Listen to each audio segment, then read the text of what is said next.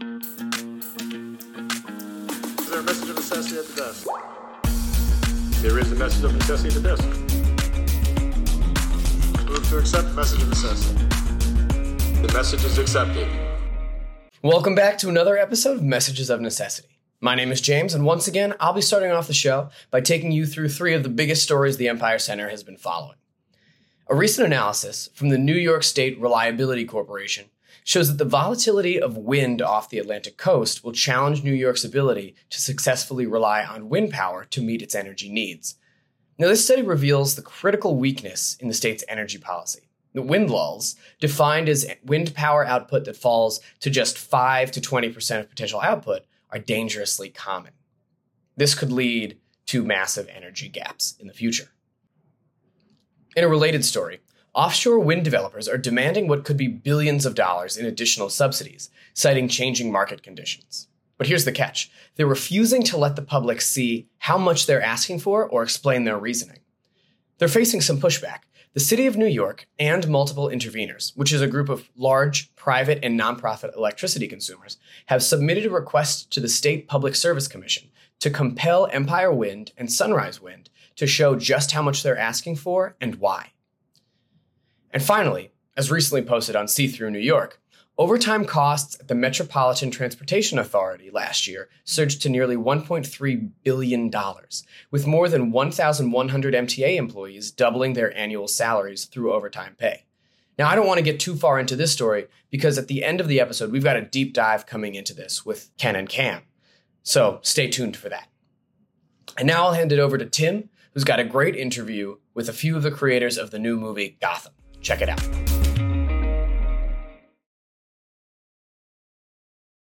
All right, welcome back to Messages of Necessity. I'm joined today by Michelle Taylor and Matthew Taylor, the producer and the writer and director of the new film, Gotham, The Fall and Rise of New York.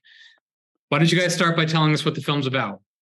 Well, Gotham, the fall and rise of New York is about the what we think is one of the most miraculous, if not important turnarounds in American history. It's the saving of New York City uh, during the 90s.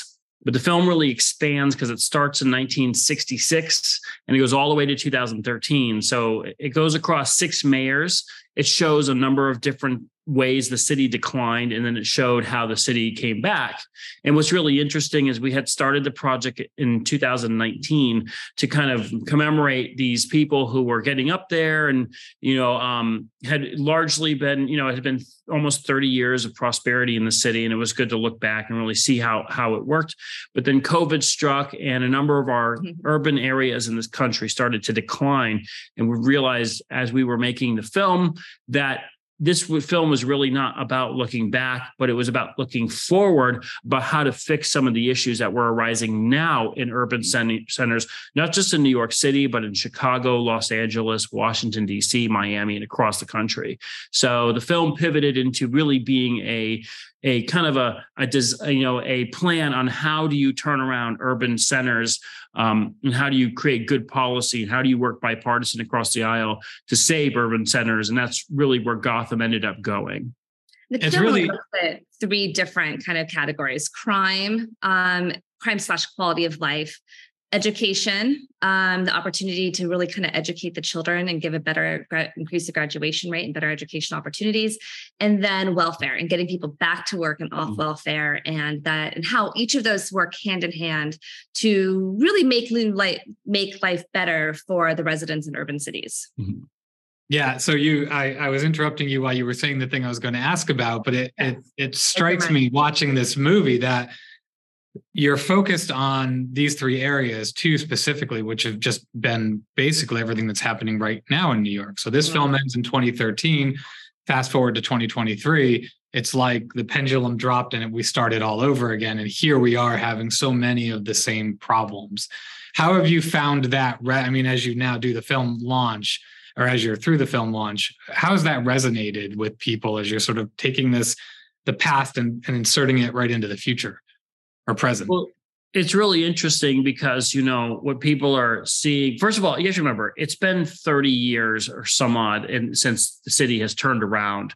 So if you are 30 years old, if you're born in 1990 and you're 33 years old, or you're born in 1992, um, and you live in New York City, your perception of New York City is one of this is great. It's it's perfectly safe. I can take the mm-hmm. subway at four in the morning. I, in fact, am a uh, am a uh, last gen uh, Gen Xer, so I actually do remember the city when it was dirty and scary and violent.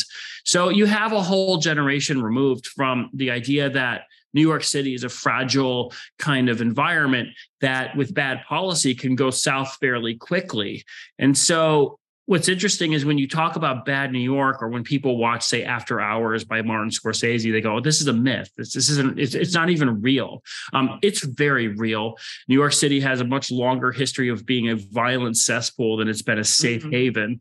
Um, and it can very quickly go back to that state, which it did. It went back to that state, I mean, in mere months. I mean, it, it completely came undone.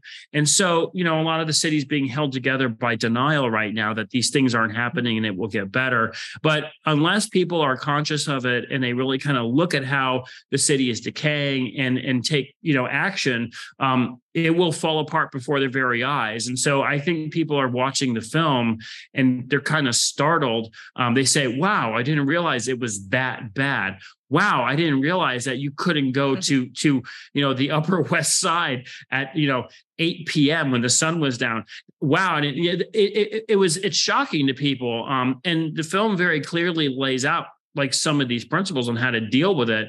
And it's not a it's not a theory piece it's an action piece. Mm-hmm. and so i think that people are starting to feel that kind of pressure in the city and definitely in other cities i mean more than new york city. In new york city i think out of all of the cities in this country has probably weathered some of this violence and some of these declines actually better than say chicago which is a complete disaster. Mm-hmm. um, but people are shocked. They're, they're they think it's a myth um, and the film really shows that it's not a myth. And uh, of course, older New Yorkers or people have been there for much longer than, you know, 30, 40 years, you know, they don't want to go back. They've seen it. They don't want to go back. And if you're an immigrant who lives in, say, deep Queens or deep Brooklyn, uh, and no one's looking at your neighborhood or you're part of the neighborhood, uh, you don't want to go back there either. So I think it's resonating with citizens um, who remember back or don't want that future. Because um, once you lose it, it's going to take a very long time to get it back. I think that one thing that's the most frustrating, as you said, kind of releasing it now, is just seeing that we, New York has the example. It did mm-hmm. the hard work. It did, the leaders were there. Mm-hmm. We did overcome in a way that a San Francisco and a Seattle and other cities never were have been able to do so far. But for me personally, just experiencing the crime from when we started working on it in 2019, when I felt very safe taking the subway by myself at 3 a.m. in the morning, to now where I cannot do that. I mean, it's just so personal and I think everyone is starting to feel this and looking for solutions. I do think the unfortunate thing is New York got really bad before it turned around. We're talking 2,200 homicides a year, 500,000 plus felonies uh, to the average citizens. And that was in a population of a million less than there is today. Mm-hmm we take for granted a little bit of the lower crime and the safer neighborhoods, but it got really, really bad and before it got better. And I'd hate to see New York continue that slide because it's only going to get worse and it's going to take put its citizens out it's going to make it so it's an unlivable city no one's going to want to move there and that makes me so sad as a new yorker mm-hmm.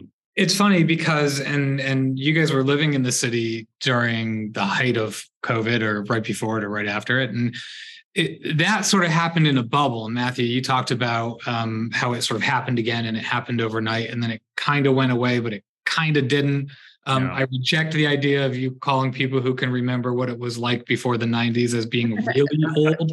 Um, but I do remember it, and I and and there are those of us who aren't really old, but maybe kind of old, who do remember that there was a time when you thought about Times Square and you got scared. Um, when you wouldn't go to New York City on your own. My father worked in the city uh, the whole time that I was a kid, and we would go down there a lot. And um, you didn't go places by yourself, and you didn't feel comfortable going to Times Square and to places like that. And so there was a huge mind shift in all of this, and we got a little bit of a taste of it, and maybe we're still getting a little bit of a taste of it. But for those of us that it still feels fresh, this film is as much a documentary and a history lesson as it is a reminder of Yeah. where we were and how we got out of it. And so the other part I wanted to talk about a little bit was so there's a lot of interviews in this film where you're talking to um, academics, but also the practitioners who were there, right? So um, Mayor Giuliani and the, the Department of Education Commissioner and the Department of Police. So what was that like? Like, what was that process like going through with them, sort of reliving it, getting the setup for it, and then how we got to the best parts? You know, my my mother worked in the city in the 80s, 86 to 95. And uh, my sister and I were actually child actors in the city um, in that era. So I remember like the Koch era, I remember the Dinkins era fairly, very clearly, actually. And I remember um, when Giuliani came in, the city changed, and then my my family moved uh, away for a couple for for a while. And I remember coming back in the, the late '90s, my mother wanting to visit Times Square because it had been changed, and I think, why would we go there?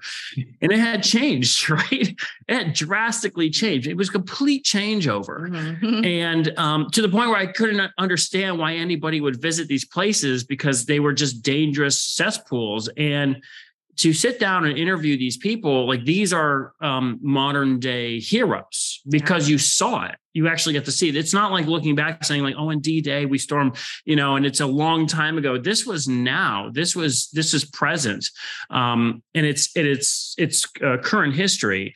So sitting down and, and asking like, well, how did you deal with this thing? Or how did you deal with Times Square? Or how do you deal with the subways? You know, we would never take the subways in the in the 80s. Um, and the irony was there was only 26 murders on the subway in 1990, and there was 2,000 murders on the street. But the fear, it was just the fear Yeah.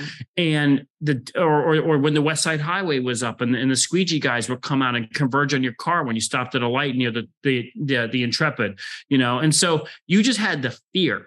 And these guys talked about dissipating fear, returning space to people in the city. Um, that meant a lot when you're when you lived in the city, when you lived in it, um, because without that you can't live. And so there, you know, the, I, it was it was a huge honor to kind of talk to these people and really dig into the principles that drove them because who in the world would want to tackle 2200 murders? Like who? Who would want to do that? Who would want to tackle graffiti and endless crime and, and welfare? Our um, school it- choice. our school choice. I mean it's it's for all, it was the ungovernable city. That's what everybody thought. And these guys said you know what? I reject that that premise and they did it and so um, it's very rare you meet someone who is in your lifetime who looks at a giant like Goliath and slays it. Mhm. Um, in just a couple of years, I mean, if you think of most of the work that uh, under the Giuliani administration was done in his first term, Mhm. you know, which we highlight in the film. The first term was one of the most successful terms in New York history, if not the most successful, um, in four years. So it's it's pretty amazing as a as a former New Yorker, present New Yorker, um, it's who who saw it to hear all of it, and I was, you know, quite giddy doing these interviews. I think one thing that surprised me or really made me appreciate it is in talking to all of them and you get into like, why? You know, why did you take on this big of a challenge? And it all really came down to their love of other New Yorkers mm-hmm. and saying, we shouldn't have to put up with this. Not only can I maybe do something, but no one should have to live like this. No one in the city that I love should have to put up with this, whether it be low graduation rates or bad education for your kids or crime and not being able to mm-hmm. utilize your parks it's like they all came together at the right time and just said, no, this doesn't have to be this way. And we all deserve better. And New York itself deserves better. And that's that was took a lot of guts to do. Yeah, and so we're all hoping we don't get back to that point. Yeah. Um, you know, one of my favorite parts of the movie is um, sort of the conversation around Bryant Park. And I'll pre-assume that everybody knows what Bryant Park is. Um, it's one of my favorite parts of Manhattan. Um, tell us a little bit about that, because it's it, it as like a microcosm of what happened. It's such an interesting tale. So one of the things that we wanted to do in the film is, um, while a bulk of the of the change happened during the Giuliani administration, there were other people who started changing things well before Mhm. uh, Rudy Giuliani came in. And one of them was Dan Biederman. Um, of course, we, we highlight Sy Fliegel in the 70s with schools, but Dan Biederman came in, you know, uh, on behest of the of the Rockefellers turn around Bryant Park, which was the only green space in Midtown. There's like no other green space around. Um, and it's like 1.5 square acres and there was something like there was like five over 500 felonies in a year that's a that's a lot of crime in a very small i mean you can see very clearly across the park and so he came in and he started these business improvement districts which was a public-private kind of uh, uh, cooperation. And these these ideas have been tried uh, in New York City, but he successfully kind of brought this idea mm-hmm. where the taxpayers could use their money to put it into programs that they actually wanted.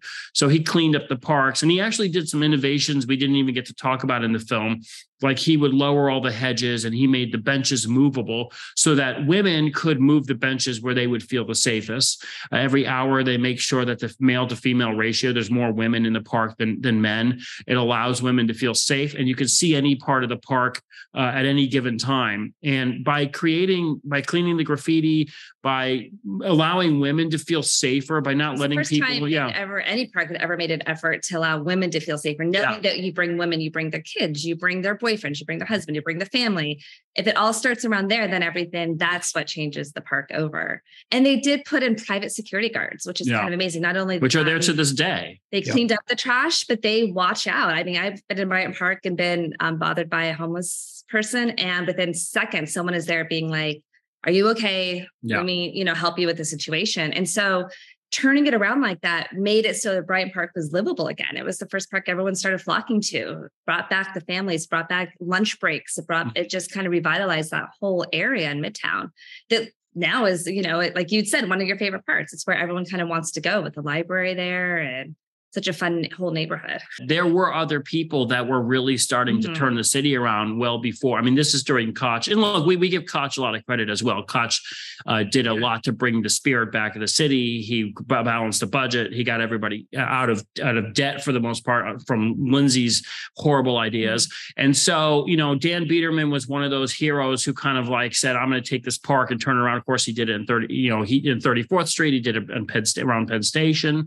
Um, and this program ended up expanding all over the city and i think he said there's something like 76 of these these business improvement yeah. districts now that privately clean up trash and things like that and, and that keeps the city you know clean and lowers fear and hence you know people come outside and hence it gets safer right and which you know there's there's a natural inclination to do when you're running a business in a city to make it want to be better. So let's yes. allow people. Exactly. I was I was in the city a few weeks ago, and I was walking back from a meeting, and I walked by Bryant Park, and um, they were having a movie on like a Wednesday night where they have a big outdoor projector and they put it on a screen. And I sat. It was coming to America, so of course I sat down and watched it for half an hour. and I was thinking to myself, it was after I had watched your film, and I was thinking to myself like in all of the timing of history, it wasn't that long ago where what you were describing was the reality of Bryant Park. And so, even as we think about the city now and cities across the country and everything that's happening, where it feels bad and it feels like you know things are going down faster than they're going up, your film gives us hope that we can get back to it. We can get back to it with some pretty mm-hmm. simple things, right? It wasn't like they had come up with these new policies and theories that were that were crazy and revolutionary. It was like, you know, do the simple things clean up the park people will come back right yeah. so more of that and i think that's why you know when i watched this and and i already told you guys but i'll share with the audience i I, I sat down on a Saturday night to watch this movie because it's that good. Um, and I had my wife watch it with me, and I didn't really tell her what it was. I said, "Oh, it's a film about you know the past of New York City," and I didn't tell her that I knew you or or how it was related to anything I do for work. And I asked her afterwards, "How was it?" And her response, she was like, wow, I didn't know most of that, mm-hmm. but it mm-hmm. brought back a lot of memories about New York. And so the context for her was the part that really hit home that she understood what it meant when the city turned around. Um, and we get to the city enough now that she feels how things have changed um, mm-hmm. and how it's a little bit different. And so it's a cautionary tale. It's a prescriptive tale. It's a it's a good history message in all of it. And so i, I really enjoyed it. I'm really thankful you guys made it. Um, i want to send them everybody who's listening to your website which is gothammovie.com yes. um, where you can find a synopsis of the movie. You can find links for how to watch it. Please go watch it.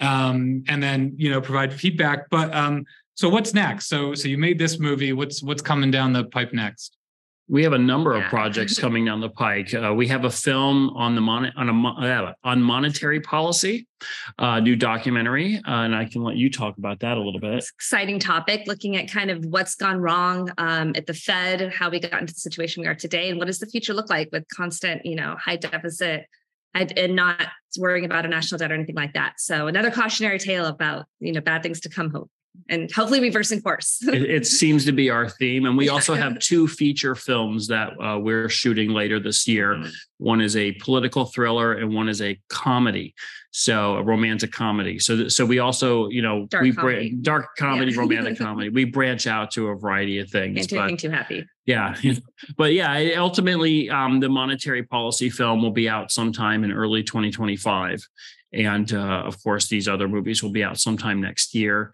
And of course, we'll continue to promote Gotham.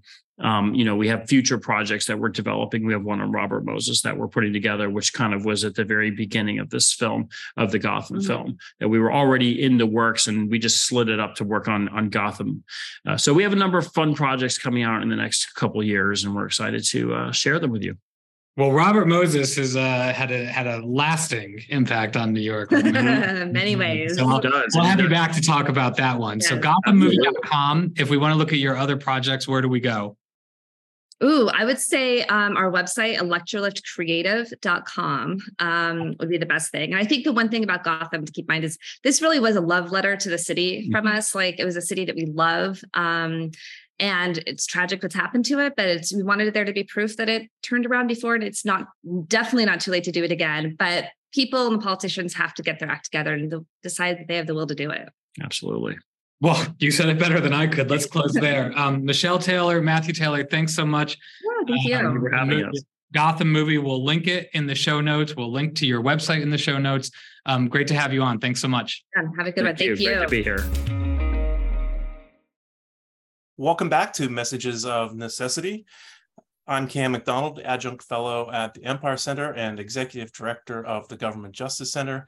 And I'm here today with uh, Ken Girardin of the Empire Center to discuss uh, uh, the latest data release from See Through New York, uh, operated by the Empire Center on MTA uh, payroll data. Good afternoon, Ken. It's amazing they're letting us host this thing again. so why don't you tell us uh, can you give us the high uh, level view of uh, of uh, what what was what was revealed in the latest uh, payroll data from from the MTA? Uh, The MTA, which is the agency that runs the New York City subway and the two light rail systems into New York City, um, has historically had a bit of a problem controlling its overtime. For the past six years running, the MTA has spent over a billion dollars per year on overtime. Uh, the costs really took off in 2016, 2017. They first hit um, the the billion dollar mark that year.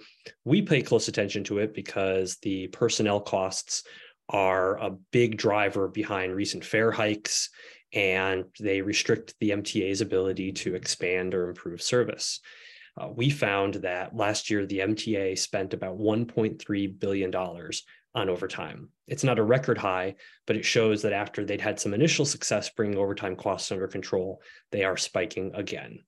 We found over 500 folks more than uh, got over $100,000 in overtime, and more than a thousand MTA employees more than doubled their pay with overtime. We even found eight people who each collected over $200,000 in overtime.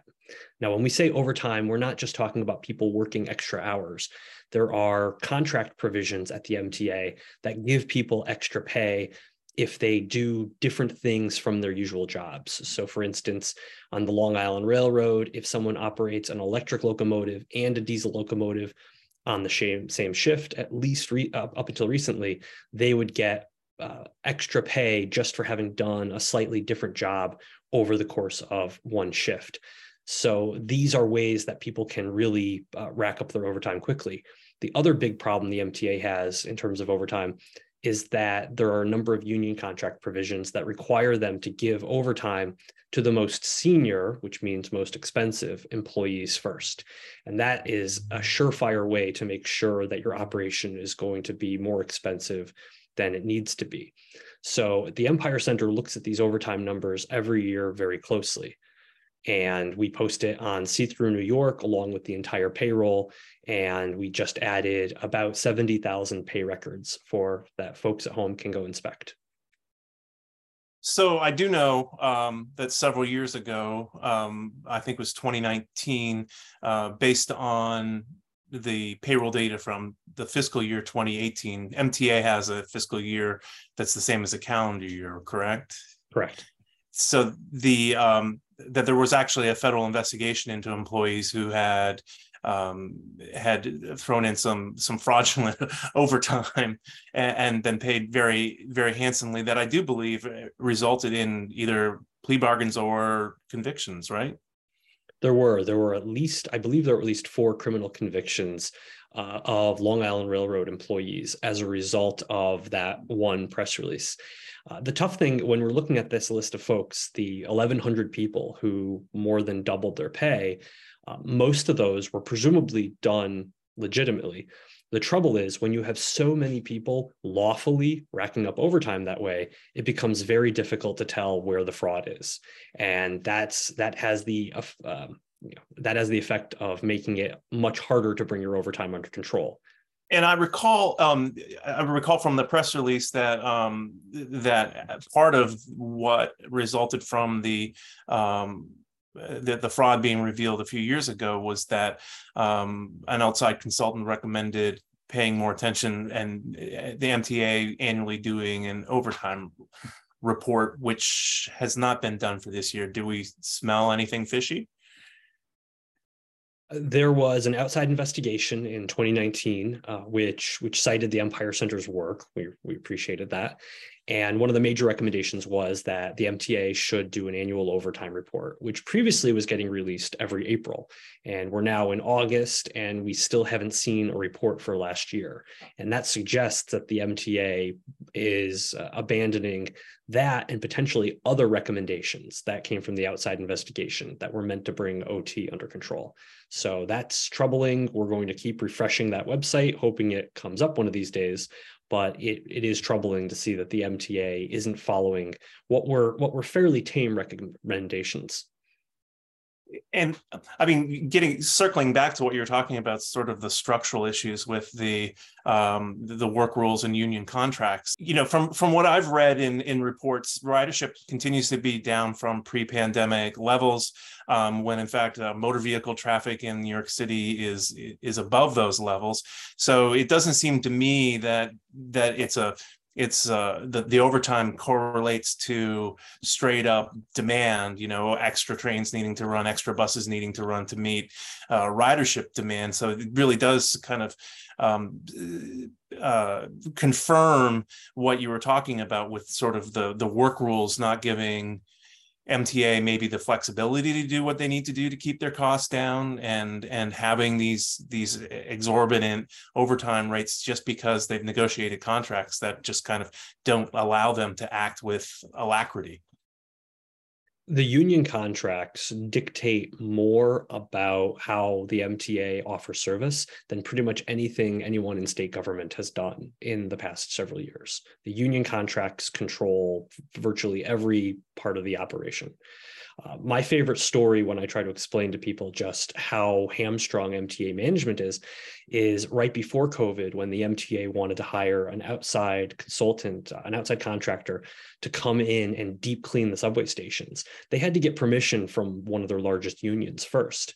And that permission was granted on the condition that two union members would be paid to basically stand and supervise and watch the outside cleaners working in the subway station for the entire time among among other concessions.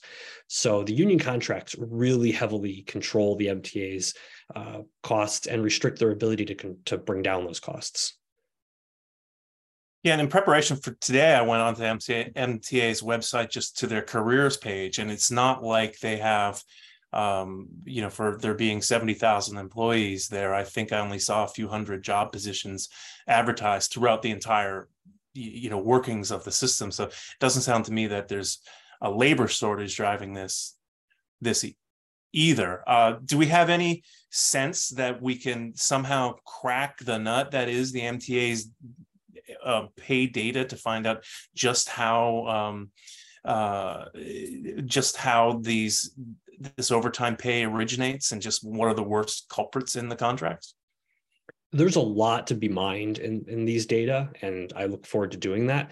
I'll say this for the MTA whenever you have a large organization, you are going to have overtime. And whenever you have folks doing specialized things in a tight labor market, you are going to have you are going to have difficulty filling some spots. So I have I have a lot of understanding for the MTA with respect to some of the overtime.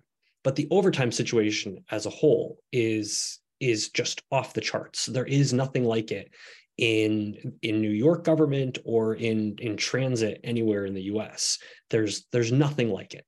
And it's it it reflects it's one thing to say yes, the overtime is driving up costs. It's eating up a lot of the fare and toll increases. It's eating up a lot of the bailout that the MTA has received from New York City and from New York State taxpayers in recent years. It's you know that's a problem. But ultimately it's more indicative of how uh, how much needs to be improved in the way the mta operates because it's it's really more of a symptom than it is a problem unto itself. And it's it's a symptom of the fact that the mta is first and foremost a jobs program that also happens to move some computer you know commuters to and from their jobs